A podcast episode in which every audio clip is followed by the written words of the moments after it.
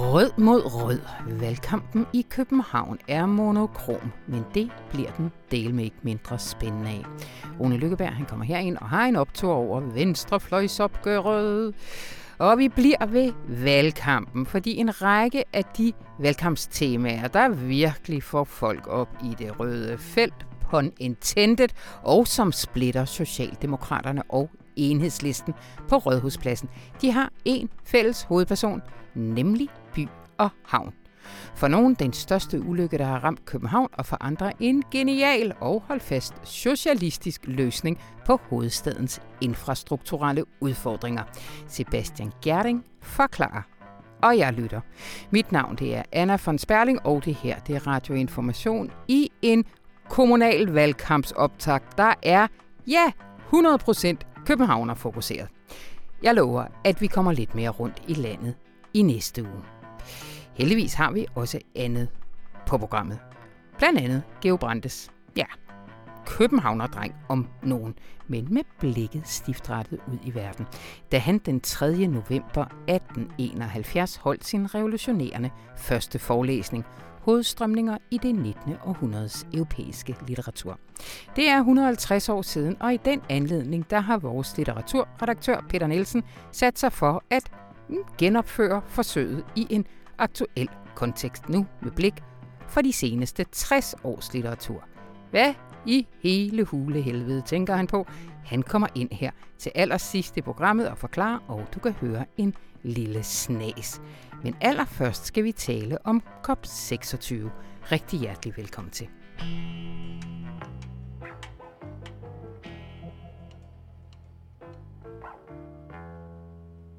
Og så har vi Tore Keller igennem fra Glasgow. Hej Tore.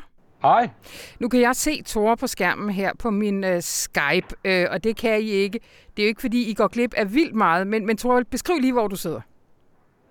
Jeg sidder i øh, pressecenteret på COP26 i Glasgow, som er sådan et kæmpe stort rum, der er flere hundrede journalister rundt omkring mig, som sådan enten sidder ned og dybt koncentreret sidder og hakker i tastaturet for at få det sidste nye hjem, eller også så går de rundt og taler i telefonen øh, og sidder i sådan nogle små grupper, hvor de bliver briefet af, af forhandlere, som kommer fra de forskellige lande. Øh, så er der sådan en madbod, hvor man kan gå ned og få sådan noget rigtig dårligt kaffe og nogle croissanter, som øh, for sådan en, en halvfransk mand som mig øh, simpelthen er, er en, øh, en, en skændsel. Øh, men, ja, men, Skotland er, det ikke, det er ikke gastronomien i tilrejsende for. Nej. Nej, jeg skal lige, jeg skal lige tilføje, at jeg fik en pizza med haggis forleden. øh, så, så, så, så slemt står det til herover. Men øh, det er jo bare maden, øh, staffagen. Altså selve, selve forhandlingerne og så videre, de kører løs over, og der er sådan en hektisk stemning, øh, som er sådan svær at beskrive. Øh, det minder om sådan en blanding af Roskilde Festival og, og så sådan en rigtig, rigtig tør øh, konference for, for revisorer. Det er sådan en sjov blanding af de to ting. ja. Fordi Thor, det er, dit, øh, det er dit tredje kop. Du har været både til COP 15 i København og, øh, og i Paris. Øh, hvis du sammenligner, hvad, hvad, hvad, hvad, hvad, hvad forskelle, hvad ligheder? Den her kop har ikke det samme historiske svung som de to øh, andre, jeg har deltaget i af forskellige grunde. Øh, København var jo en historisk fiasko, og Paris var en, øh, en, øh, jeg ved ikke om det var en triumf, men det var i hvert fald et, et ordentligt skridt fremad i forhold til at forsøge internationalt set at håndtere klimaforandringerne. Øh, og denne her COP virker indtil videre som om den lidt er sådan en, en bøvs, ja. øh, en, øh, en, mellem, en mellemstation, øh, som selvfølgelig er vigtig, og det er alle de her kopper er jo vigtige, fordi de langsomt bygger det her internationale øh, regelsæt, og den måde, vi skal håndtere klimaforandringerne internationalt set. Men det er ikke alle sammen. Det er ikke hver gang, at der er COP, at man skal forvente, at nu redder de klimaet. Men øh, vi har jo det lille benspænd her, at vi optager det her øh, torsdag middag, øh, og lytterne vil høre det her allertidligst fredag aften, og klokken 7 dansk tid, der skulle vi gerne have sådan en, en aftaletekst. Øh, men det sætter os, altså det bliver et lille smule opsonst og begynder at spekulere i, fordi selvfølgelig har I alle mulige udkast indtil videre. Men det gider vi slet ikke spekulere i. Til gengæld får vi så tid til, at du svarer lidt på noget, jeg har gået og spekuleret lidt over. Og det er, hvordan fanden, der bliver hele tiden henvist til de her forhandlinger. Men det er jo ikke sådan, som nu skal vi have et nyt regeringsgrundlag, der sidder en for enden, der kommer alle de interessante parter rundt, og på et tidspunkt kommer der øh, røg op af skorstenen. Altså, hvordan foregår helt praktisk, i praksis de her forhandlinger, når det er en hel masse lande i et meget stort øh, øh, konferencecenter? Der er sådan to forskellige sale herinde, sådan nogle kæmpe store gymnastiksale, øh, som, som ligesom er fyldt op med sådan nogle små kasser, som er blevet kørt ind, som er der hver gang sådan en slags FN-kasser, hvor at øh, de her forskellige landes delegationer, de så sidder inde i. Mm-hmm. Øh, og der er et ministerkontor, og så er der sådan et forhandlingskontor, og sådan et forkontor, hvor der er en printer og sådan noget. Og så bevæger de her forskellige delegationer sig så rundt i det her mærkelige øh, sådan indendørs containerlandskab, og taler med hinanden, kommer på besøg hos hinanden. Nu skal vi lige over tale med dem der, nu skal vi lige over tale med kineserne. Øh, kan vi lige sætte de her to parter sammen? Øh, og det er lidt sådan, det foregår, selve forhandlingerne. Altså mm-hmm. sådan, øh, ikke sådan organiseret i den store sal, plenarsalen, hvor man tit ser billeder fra, når man Nej. er men sådan øh, rundt omkring. Øh, nogle gange så, så foregår forhandlingerne, det så jeg for eksempel i går, øh, i sådan en, en masse sådan gule IKEA-lænestole over i loungeområdet, hvor at der så sidder sådan nogle øh, unge klimaaktivister lige ved siden af, øh, og, og øh, maler på, på deres skilte og så videre, gør klar til den næste aktion. Og de ved ikke, at tre meter væk fra dem, der sidder faktisk forhandleren fra øh, Fiji og den danske forhandler osv., og, og sådan intensivt sidder og taler sammen om de tekniske detaljer i, øh, hvordan man eventuelt kan, kan strikke en tekst sammen. Mm. Øh, så det foregår over det hele, de her forhandlinger. Det er ikke sådan fuldstændig, at man går ind i et lokale, ligesom vi kender det i Danmark, når der skal forhandles regeringsgrundlag.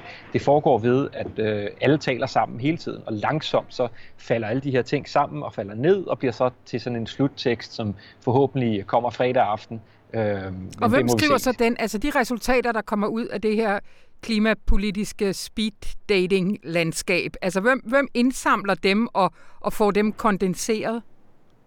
I den første del af sådan en klimakonference her, så sætter formandskabet, som jo her er Storbritannien, nogle bestemte ministre sammen. Gerne nogen, der sådan stikker lidt i hver sin øh, retning. For eksempel har Dan Jørgensen og Grenadas øh, miljøminister, de har siddet sammen og arbejdet sammen. Og de har så fået som opgave at gå ud og tale med alle landene om, hvordan man kan sikre, at det her halvandengradsmål, det kan holdes i live, at man kan sandsynliggøre med de handlinger, man gør her, at man stadigvæk kan nå hen i retning af det mål. Så det er den første del af det. Så rapporterer de så tilbage til formandskabet, øh, britterne, som så forsøger at samle det her fra alle de her forskellige ministergrupper, de har haft, til et stort dokument. Der kommer så forskellige prøveballoner i løbet af sådan en klimakonference her. Der kommer det første udkast til en tekst, øh, der kommer det andet udkast til en tekst, for ligesom at se, hvordan reagerer folk så på det. Ja. Kunne det her måske være det, som sådan kunne gå hele vejen igennem? Hvad skal der rettes til? Hvor skal vi give os? Og så videre. Men det er Storbritannien, det er deres øh, det, det er dem som værter, som har ansvaret for at forsøge at syntetisere og ramme øh, den rigtige balance i sin tekst. Ja. Hvordan, øh, det kan man vel godt sige noget allerede om. Altså, hvad, hvad er stemningen i forhold til, hvordan, øh, hvordan formandskabet har taklet den her kop? Der er meget kritik af de praktiske omstændigheder. Altså, corona har jo blandt andet gjort, at der er rigtig mange af de mennesker, der normalt kommer, som ikke har kunne komme den her gang. Det er oprindelige folk, det er civilsamfund osv., som ikke har haft mulighed for at deltage i den her COP. Og det er ligesom det, der er det sjove og særlige ved de her konferencer. Det er, at du har John Kerry, der går ned øh, og køber sig en kop kaffe, og så lige ved siden af, der står øh, nogle folk, som kommer ud fra en eller anden øh, lille bitte østat øh, i, i deres øh, oprindelige tøj osv., og, og de kan egentlig faktisk få en lille sludder hen over en kop kaffe. Øh, og sådan er det ikke i år. Det er, det er mere strømlignet i år. Der er mere sådan fokus på forhandlingerne. Det gør måske, at øh, forhandlerne har nemmere ved at tale sammen og har mere tid til det. Men det gør altså, at der ikke er helt sådan den samme involvering af civilsamfundet og, og resten af verden, som der er i den her øh, proces. Normalt er det her sådan en meget inklusiv proces, hvor alle ligesom kommer til ord og så videre, øh, i modsætning til mange andre ting øh, mange andre steder, hvor sådan nogle processer her foregår. Men sådan er, sådan er det mindre i år, vil jeg sige. Ja, ja. Thor, øh, vi talte sammen lige her før, og der sagde du, at, at noget af det, vi kommer til at, at huske den her kop for, det var måske ikke det papir, der, der kommer her fredag aften, men i højere grad alt det andet, der, der blev aftalt øh, rundt om. Kan du, kan du ikke uddybe det? Jo, altså selve processen her er jo sådan en enormt kompliceret FN-proces, hvor 191 lande skal blive enige om hvert et ord i en tekst. Det siger sig selv.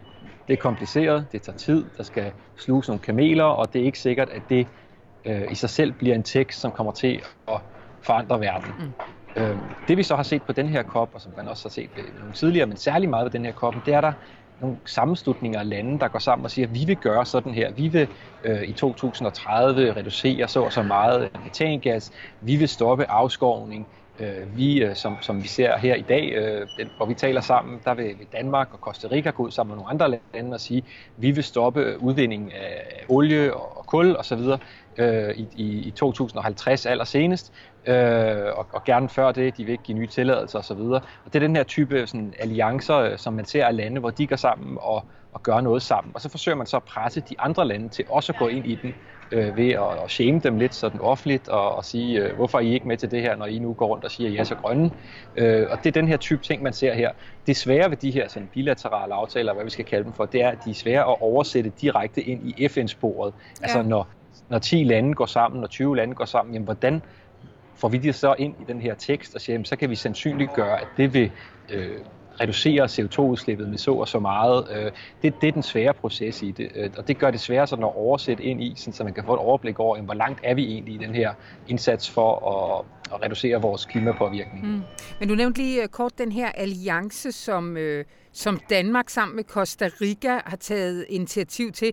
Øh, de kalder den verdens første globale alliance for at sætte stop for olie og gas øh, Boga kalder de den. Altså, hvor, øh, hvor, hvor, hvor imponerende er det? Altså, hvad, hvad, hvad skal vi lægge i det? Det viser jo, at det her rykker sig. Altså, selvfølgelig er, at, at det ikke nok, at der er nogle lande, der går ind og siger, jamen vi vil ikke, vi vil ikke udvinde efter 2050, og vi vil stoppe for at give, give nye tilladelser. Men, men nogle af de udmeldinger her, som man ser nu, jamen de var jo ikke mulige for 4, 5, 6 år siden. Nej. Så det rykker sig, og de her aftaler viser, at der er nogle lande, der rykker deres positioner. Øh, Danmark havde for 4-5 år siden heller ikke taget den beslutning om, at man vil gøre det. Øh, og der har man jo så kan se, der kan man jo se, at klimaaktivisterne i Danmark og de grønne partier osv. har påvirket mm. øh, derhjemme, så det her nu er blevet noget, som den danske regering har taget på sig og forsøger at påvirke de andre lande internationalt set til også at gøre. Øhm, så, så, så på den side kan man sige, at det er da selvfølgelig en, en, en stor ting, men øh, mm. på den anden side, så, så hvis det virkelig skal batte noget, så skal man jo have, have Kina og USA øh, med i den her slags ting også, for virkelig at få den rigtig store volumen på det. Og det er der FN-processen, den, øh, den kan noget. Ja. Tusind tak, Tore Keller fra Glasgow.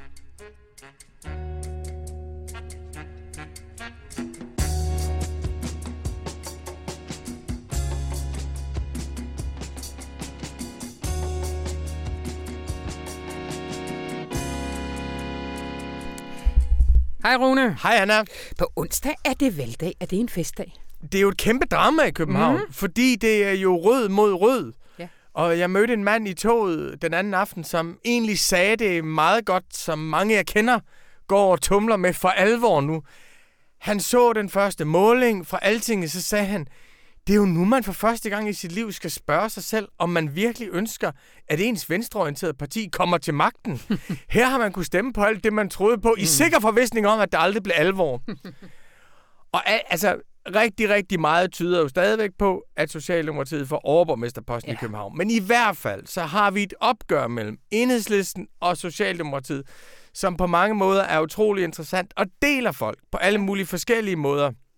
Der er nogen, der siger, som øh, nogle unge mennesker, jeg holdt foredrag for den anden aften, sagde, prøv at høre, det her, det er den eneste måde, man som venstreorienteret menneske i København nogensinde kan ramme Socialdemokraterne på. Fordi uanset hvor vrede vi er på dem, så stemmer vi jo på et venstreorienteret parti, og det vil jo gøre Mette Frederiksen statsminister uanset hvad. Men den her gang, ah. hvis man får alle sine venner til at stemme på enhedslisten, så kan man jo så kan, social, så kan man faktisk stemme rødt og tage magt fra Socialdemokratiet. Mm. Den holdning hører jeg rigtig mange steder, at her kan man stemme rødt og tage magt fra Socialdemokratiet, fordi i den optik, der er det altid godt for Socialdemokratiet og godt for venstrefløjen, hvis der er en stærk venstrefløj, der presser Socialdemokratiet. Mm. Så er der det andet argument, som jeg også hører rigtig meget. Det andet argument er, nu står enhedslisten så efter lang tid, efter lang tids fremskridt, og efter lang tids arbejde med at gøre op med det revolutionære, som i parentes bemærket, jeg aldrig forstået, hvorfor de skulle gøre op med. Men, men, øh, men man må jo godt have en revolution i sit program, at man mm. ønsker et helt andet mm. samfund, men lad det ligge. Så står de nu i en situation, hvor de er tættere på magten, altså den rigtige overborgmesterpost i, i København, end de har været før. Og hvad er det så egentlig, de vil? Yeah. Altså, hvad er det så egentlig? Altså, by og havn, Socialdemokratiets konstruktion, alt muligt neoliberalt lort, men den har jo virket. det har jo virket i den forstand, at København er blevet transformeret, og man har, gjort, øh, man har skabt et skattegrundlag for hovedstaden, og man har skabt et grundlag for at kunne gøre sociale ting. Der er også alle mulige problemer ved det. Men, men det snakker jeg jo med Sebastian Gerding om lige om lidt. Præcis. By og havn er dog, det er dog en strategi. Og som øh, en af dem sagde i avisen den her uge, det er også en form for socialisme. Mm-hmm. På den anden side, hvad er det enhedslisten vil? At de vil meget, meget gerne kritisere det, By og Havn gjorde i 90'erne. Så er der noget med nogle flere billige boliger og et 75% mål, og så skal staten betale. Betyder det, at betyder det, at man skal omfordele fra resten af landet?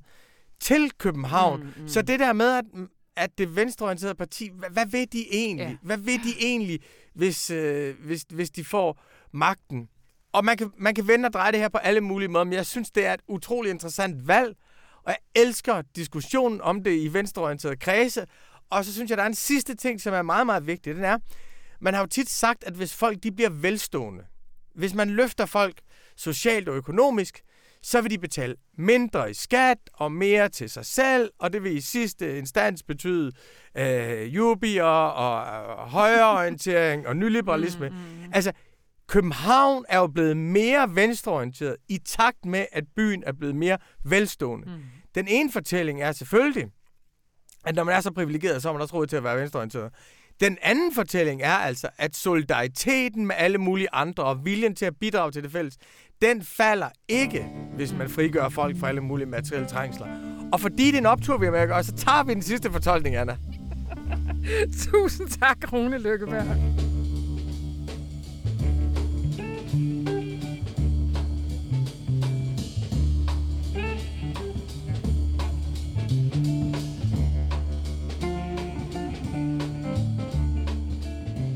Skal der anlægges en stor kunstig ø midt i indsejlingen til Københavns Havn.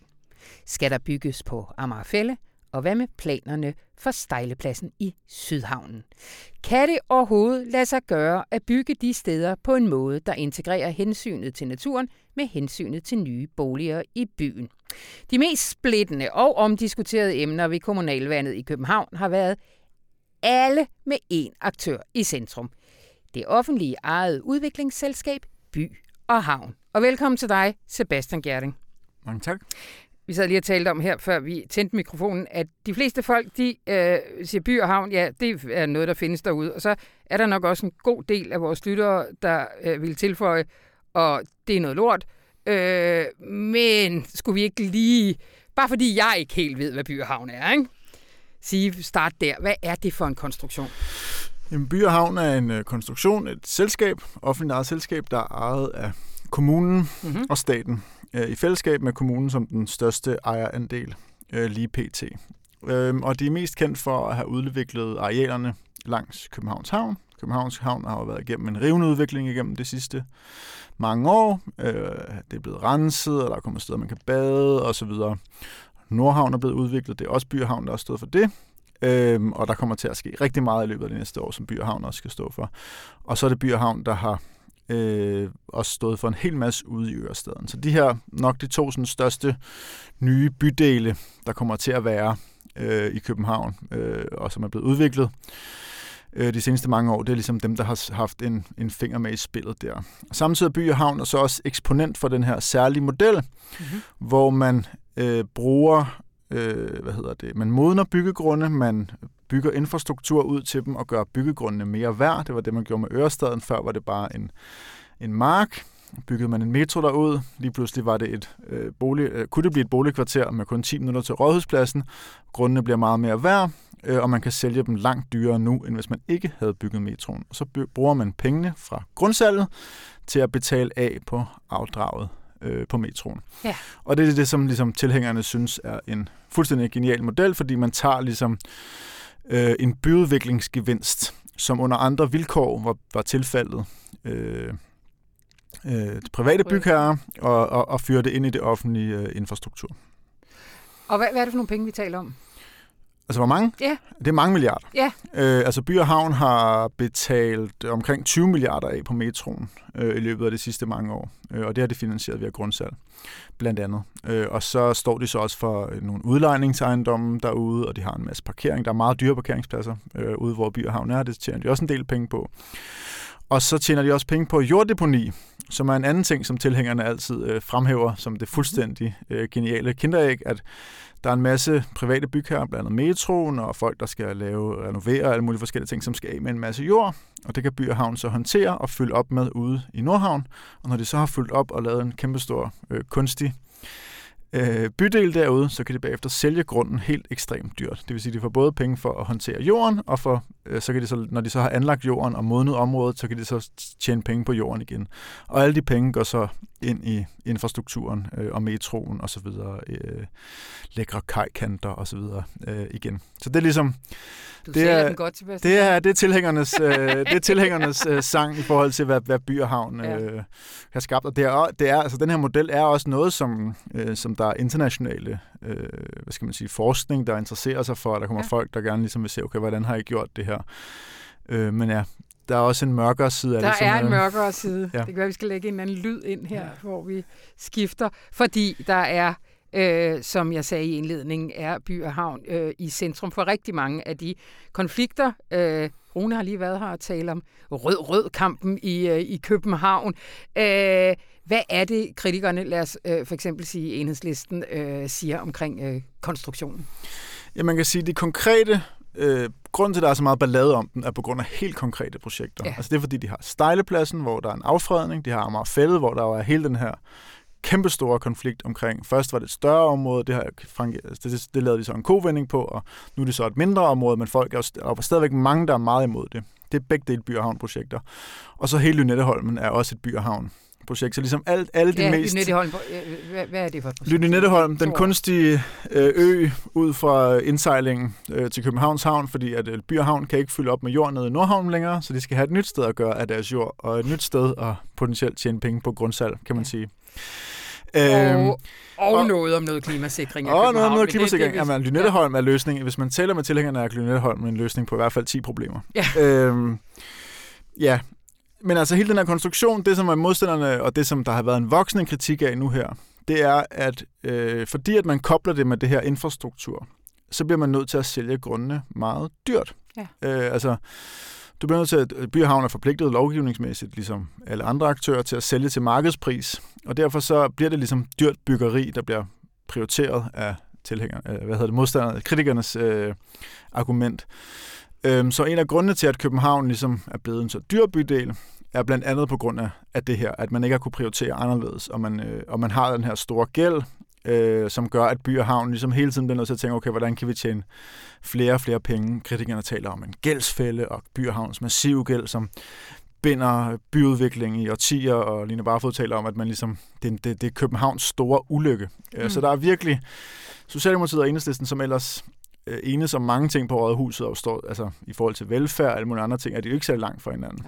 Øh, men lige præcis på det, det her med byudvikling, der står de her to, der ser ud til at blive de to største partier, der står de virkelig to forskellige steder. Altså fra den geniale model og til Københavns store ulykke. Det er ligesom, ja, og det er ja. det samme selskab, de taler om.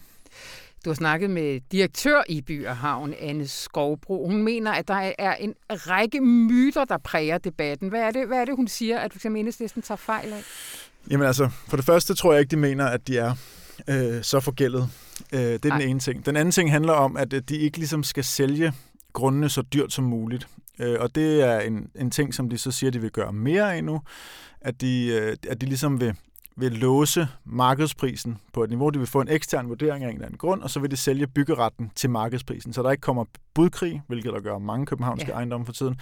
Så der ikke kommer budkrig, og man kan byde over, man i stedet for at sige, okay, markedsprisen er, og det man forpligtet til lovgivningsmæssigt, den er, lad os bare sige noget random tal, en halv mm. milliard, kan man få byggeretten for. Hvad kan I ligesom øh, realisere inden for det? Og så kan de ligesom sige, og det skal være bæredygtigt, det skal være med trækonstruktion, øh, hvor mange billige boliger vil I kunne få ind, og så videre, og så se og på... det kan de godt inden for lovgivningen, altså øh, vælge den, der... Øh... Ja, ja, så længe det ligesom er på markedsvilkår. De har ja. gjort det der med et enkelt projekt allerede ude i Ørestad Syd, hvor de har lavet sådan noget verdensmålsby øh, med, med 280 lejligheder eller 380 lejligheder eller den stil. Og det, det siger de så nu, at de i fremtiden vil forsøge at eksperimentere med, øh, med nogle andre kriterier end den traditionelle bæredygtighed, men mere på den sociale bæredygtighed, fordi alle er jo efterhånden enige om, i hvert fald på venstre side af midten, mm-hmm. og det er jo flertallet i København, eller, øh, klart, at øh, øh, det er fint nok med klima og så videre, så videre, så videre, men der er det her kæmpe store problem med billige boliger. Socialdemokratiet har lovet dem i 20 år. Enhedslisten har lo- lovet dem nu her, og har ifølge Socialdemokratiet stemt nej til en hel masse lokalplaner for at realisere dem. Begge to er på vej op til at love ret meget. Vi skal have nogle billige boliger. Ja. Og by og havn er ligesom det instrument, man har fra kommunens side. Altså det er ligesom et af de steder, øh, ja, så det vil være bizart, hvis at et, det offentligt ejet selskab ikke ligesom bare tilnærmelsesvis arbejdede i samme retning som, øh, som kommunen, som trods alt ejer 95 procent. Ja. Øhm. Du har også talt med, med øh, Kim Hjerrild fra øh, borgerrepræsentationen, øh, hvor han sidder for enhedslisten. Nej, som, hvad siger du? Han sidder for Alternativet. Undskyld. Ja. For i Alternativet, det står. Øh, nej, men øh, som lægger sig lidt i midten, som siger, der kan være alt muligt. Øh, tak for nu, By og Havn. I har gjort alt muligt godt. Men lige når det kommer til sådan et projekt som Lynetteholm, der er der simpelthen ikke kapacitet. Det var det ikke skabt til. Øh, kan der være en pointe i det? Øh, det er jeg ikke helt kvalificeret til at svare på, men man kan sige, at kritikken af det er, at By og Havn ligesom har haft Ørestaden. Øh, de bevæger sig ligesom ind på nogle områder nu, hvor det er mere og mere kontroversielt. Det er ligesom det, som tilhængerne siger. Mm. Og fældet er kontroversielt, stejlepladsen er kontroversielt. Nogle af tingene har de så haft i, altså, i årtier, men ikke desto mindre. Lynetteholm er meget kontroversielt, ja. øh, tydeligvis.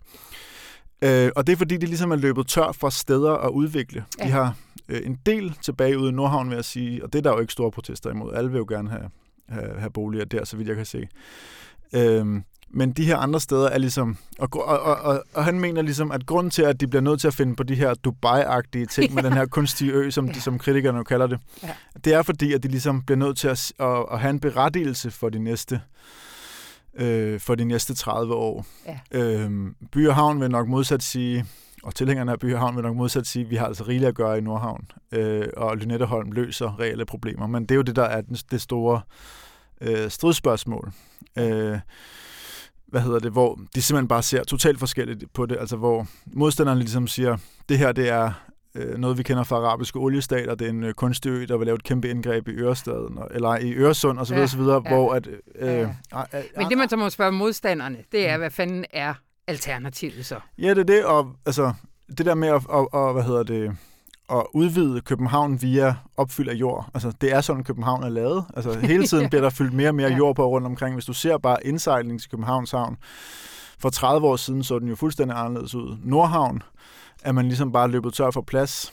Øh, og så vidt jeg ved, er det fordi, at man er på vej til at spærre for, øh, for Hellerups øh, udsigt. Øh, og der, så kan man ligesom ikke bygge videre ud af den vej. Ikke? øh, ja. ja. Og derfor at man så ligesom, okay, hvor kan vi så fylde op ja. øh, nu, og om Lynetteholmen så ligesom er helt gal på den, og alt for stort, det, det ved jeg simpelthen Nej. Men når vi nu er ved alternativerne, så må man jo også spørge modstanderen, hvad er alternativerne til den finansieringsmodel, som, øh, som by og havn bygger på? Hvad, hvad, hvad, siger, hvad siger for eksempel Line Barfod til, hvordan vi, øh, vi så skal skaffe penge til for eksempel infrastrukturprojekter? Jamen, jeg tror lidt, at det, som modstanderne af by og havn og den her model ligesom er, er, ender med at sige, er, at man må vende den om og ikke sige, øh, vil, altså, vi har den her infrastruktur og vil have den her verdensklasse infrastruktur. Hvor dyrt bliver vi så nødt til at sælge vores grunde? Mm. Men derimod sige, hvad skal vi bruge vores grunde til? Hvad har vi i virkeligheden brug for? Og så må man ligesom, så må infrastrukturen komme efter det. Altså så må man sige, så har vi ikke råd til mere metro. Altså, så er metroen det, vi har nu, og så må man lave noget andet. For det må være konsekvensen, fordi øh, en af forslagene er, at staten skal sluge en meget større del af regningen. Mm. Øh, og det, det er svært at se, at de vil gøre det. Altså, ja, det, øh, altså, Christiansborg virker ikke til at være befolket af et flertal, der tænker, at København skal have rigtig, rigtig mange penge. Nej, hvad er det, din kilde siger ret sjovt? Ja. Ja. Man kan ikke sige København uden at få en lussing i landspolitik. Nej, præcis. Og det, ja. ja, og det er Socialdemokratiet, som trods alt ja. sidder på regeringsmagten. Så han ja. virker ikke, som om han tror på, at, at det kan lykkes derinde øh, for dem at få det igennem. Øhm, så, det, og så er ligesom den eneste ting, og så er der jo også en masse eksisterende gæld, og der er det noget med nogle langfristede lån og så videre. Men jeg tror, hvis man skal opsummere øh, kritikernes model, så er det ligesom mere at sætte tæring efter næring og sige, vi skal ikke være styret af nogle idéer om en eller anden verdensklasses infrastruktur, for det gør, at vi kommer til at prioritere forkert i by- byggeriet. Vi skal prioritere vores bolig, altså vores boligpolitik efter, hvad er det, vi har brug for? Vi har brug for billige boliger og så må man så løse infrastrukturet og hvordan på, på nogle andre måder. det med drømmen om at få bilerne ud af byen og øh, få en mere grøn offentlig transport? Socialdemokratiet vil sige meget dårligt. Yeah. Øh, og øh, jeg tror, at enhedslisten vil sige, at man, kan, at man må gøre det på nogle andre måder. Men altså, det er korrekt, at hvis man, laver, altså, hvis man, hvis man skal udvikle ud mod Refshaleøen og ud mod der Kløverparken, som enhedslisten gerne vil bygge på, og længere derudad, så er der et infrastrukturproblem, som man skal have løst øh, på den ene eller den anden måde. Det bliver det. Tusind tak, Sebastian Gerding. Selv tak.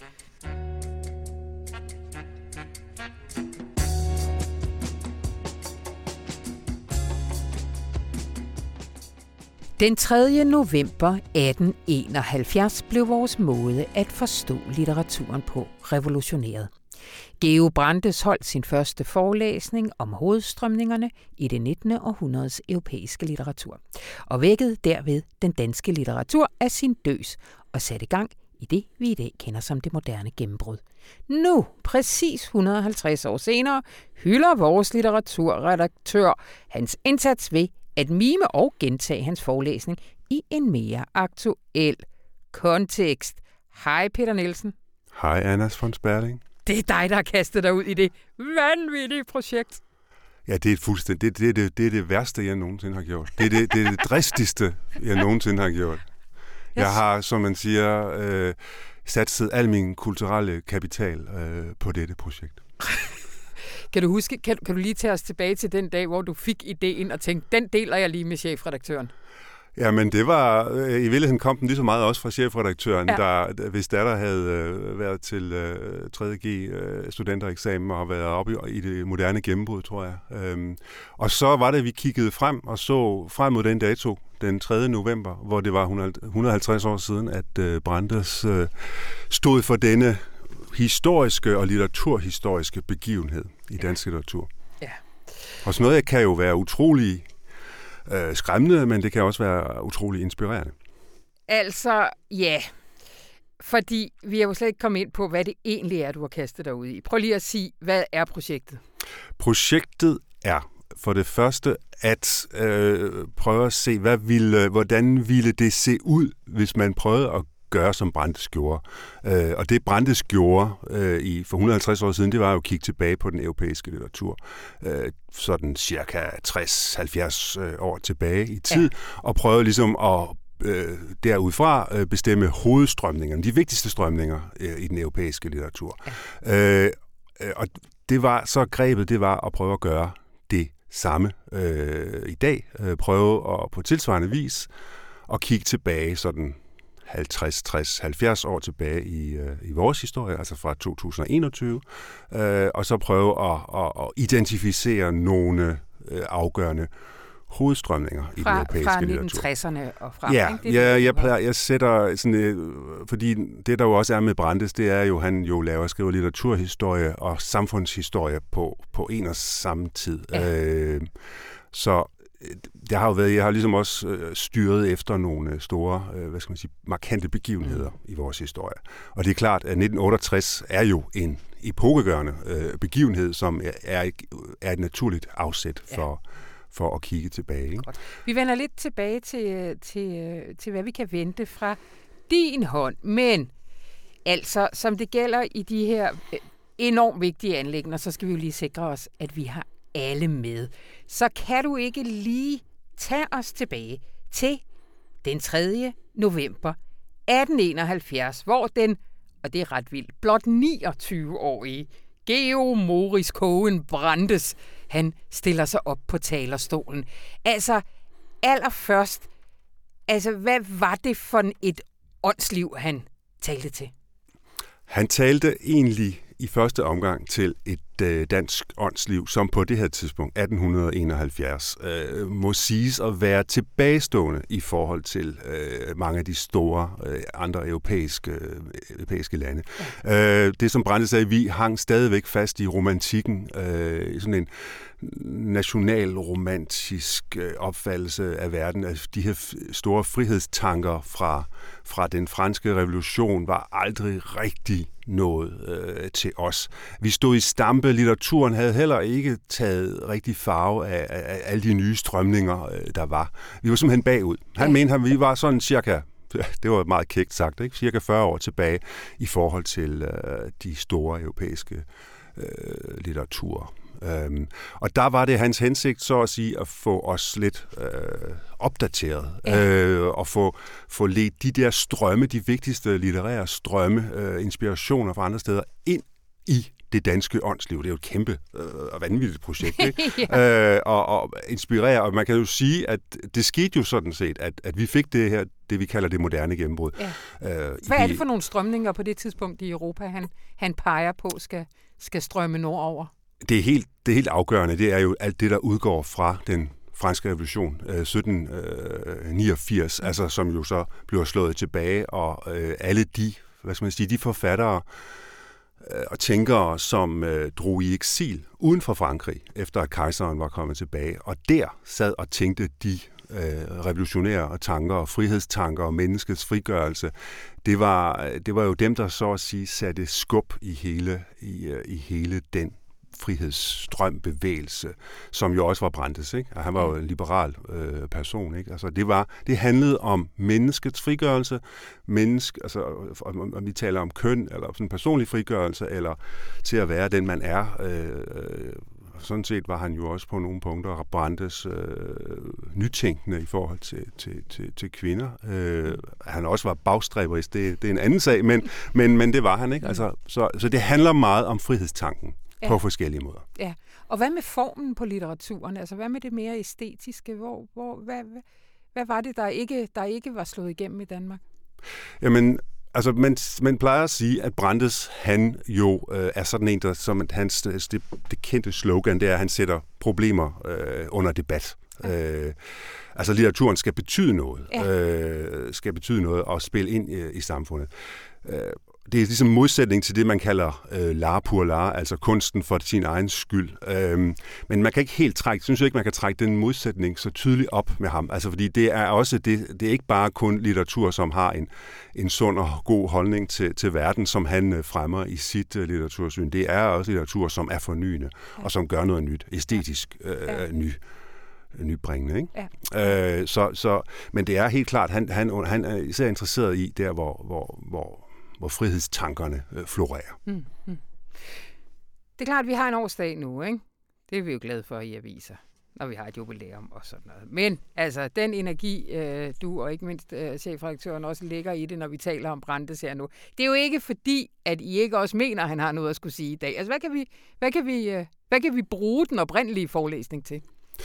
Altså den oprindelige forelæsning kan man bruge til, som, altså, som mit projekt er at prøve at, at, at, at gøre noget tilsvarende. Altså ja. kigge tilbage og så prøve at identificere de vigtigste strømninger. Man kan jo så prøve at se, øh, holder det stik, øh, som det gjorde dengang øh, for 150 år siden, at vi er sakket bagud i forhold til det øvrige Europa. Mm. Det er vi ikke. Altså, det, der er sket enormt meget. På nogle punkter er vi jo måske, jeg vil ikke sige sakket bagud, men vi er jo, altså, vi er jo et land, der, der lever i, i en eller anden periferi af, af, af Europa, og øh, vi har jo selvfølgelig mærket 2. verdenskrig og effekterne af det, men jo ikke i så så radikal grad, som andre kulturer, andre lande har.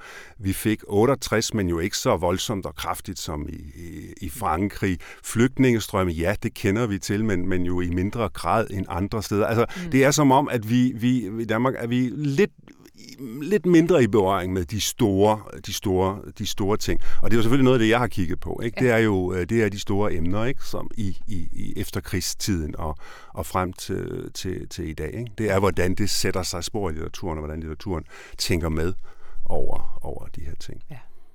Vi har øh, fået to essays indtil videre. Vi får et nyt her i fredagens tillæg. Øh, du, du starter med en disclaimer, hvor øh, vi skal gerne ikke have plagiatsager, hvor du skriver, du ligger dig meget tæt øh, op af Brandes oprindelige tekst. Altså, prøv lige at sige noget om, hvordan, hvordan har du helt konkret skrevet med, med Brandes ved siden af dig?